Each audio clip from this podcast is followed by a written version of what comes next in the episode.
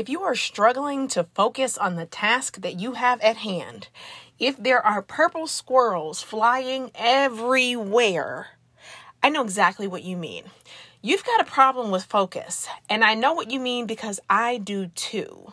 So, on today's episode, we are going to talk about two herbs in particular. Now, there are tons of herbs out there, but two herbs in particular that you might want to try to help you focus. Let's get into it after the theme song. So, the big question is this how do we ambitious professionals avoid the slow moving career, take control of our time, and get paid for two things? Doing what excites us and making an impact bigger than anyone ever thought was possible. That is the question, and this podcast has the answers. My name is Candace Spears, and welcome to Ambition, Honey, and Hustle.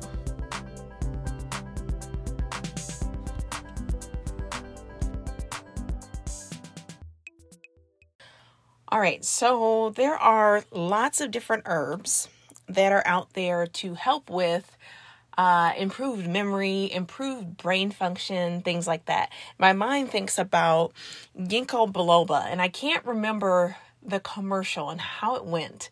And it's funny because there was a catchy commercial. I just remember the name of the herb, ginkgo biloba.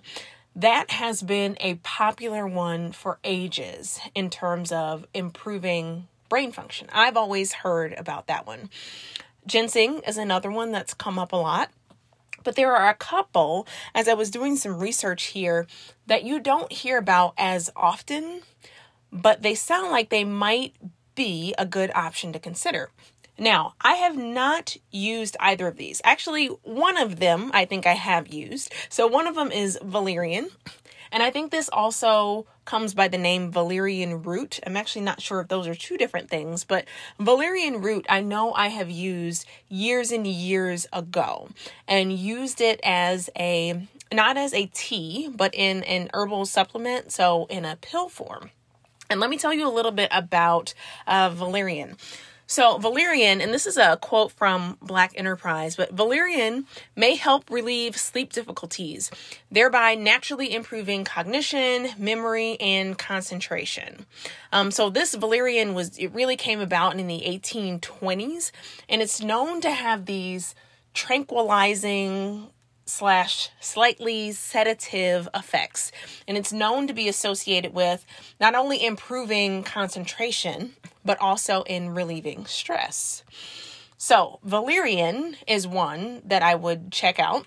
And so I'm anxious to get to the herb store to either take this in a tea form, in a pill form, and I'm not sure what other forms it may come in. Maybe a uh, a crushed form that you could use for cooking or something along those lines. But valerian is one that you don't hear a lot about, but I'm anxious to give that one a try. Now the other one that you don't hear a lot about is called lemon balm. And I know that this one often comes in a tea. Again, I've never had it, but there's something about trying things that people don't talk about very often.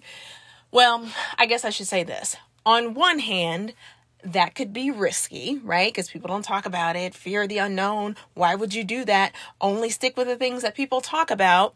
However, I like to go against the grain and go outside of the ordinary, even as it relates to things that I'm going to put in my body, as crazy as that sounds. So, lemon balm I haven't heard people talking about it a lot, um, but it's also an herb that's known to help improve cognitive function. And here's a little, here's a clip from this site called Very Well Mind. And by the way, I will have the link to Very Well Mind in the show notes for you to check out. But Very Well Mind talks about a study that happened um, relative to Alzheimer's disease.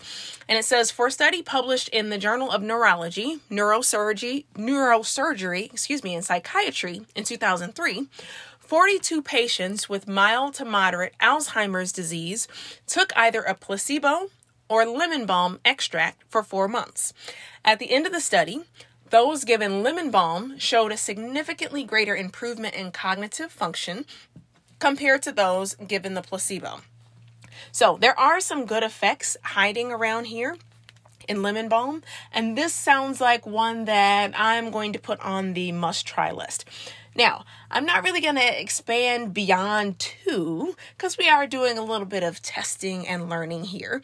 So, knowing that valerian and lemon balm make the list, First off, if any of you out there have ever used either of these to help you focus a bit more, I would love to hear from you and I would love to hear how it's going. So while I'm doing my experiment, I would love to hear from your experiences and we can share that with all of the listeners as well. So feel free to drop me an email or drop me a DM on Instagram and let's let's talk about it. Now, the other thing to consider to help you focus beyond the herbs, beyond any medications. I'm certainly not going the medication route. But the other thing to help you consider is the non herbal substitutes. And when I'm talking about the non herbal substitutes, I'm really talking about, well, good old fashioned rest, good old fashioned relaxation, uh, good old fashioned just sort of stopping all of the activity that you're doing and slowing down a little bit just to allow your brain to have more focus and concentration on one thing, maybe a couple things at a time. Now, I realize that as I say this, First off, if it was super, super effective for me, I wouldn't be recording this episode. so, since it is not, and maybe it's because I haven't given the proper time to really slow down and, and, do the things I need to do from that standpoint. But there is a reality piece here, especially if you are you're working a nine to five, you're building a business, you're a mother, you're a spouse, you're all these different things. It's hard to really just focus in on one thing and have a nice sort of carefree existence, right? That's the reality. So, at least for now, I'm going to go ahead and check out valerian and lemon balm, do my own experiments, and you let me know if you decide to give this a try too. Let me know how it goes. So, until then, have a great day, have a great evening whenever you're listening, and I'll talk to you again very soon.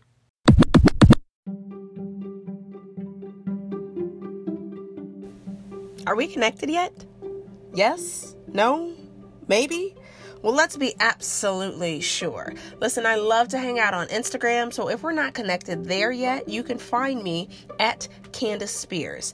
If Instagram isn't your thing, check me out on Facebook at Canned, C A N D, Spears. And if that's not your thing, you can find me on LinkedIn or even over on Twitter. So there's plenty of places that you can go and plenty of opportunities for us to get connected. If social media itself isn't your thing, drop me an email, Candace at CandaceSpears.com. I've heard from so many of you already, and I want to make sure I keep hearing from you or at least start if we're not connected. So, I want to stay connected. I want to get connected to support you through this ambition, honey, and hustle of a journey. Talk to you soon.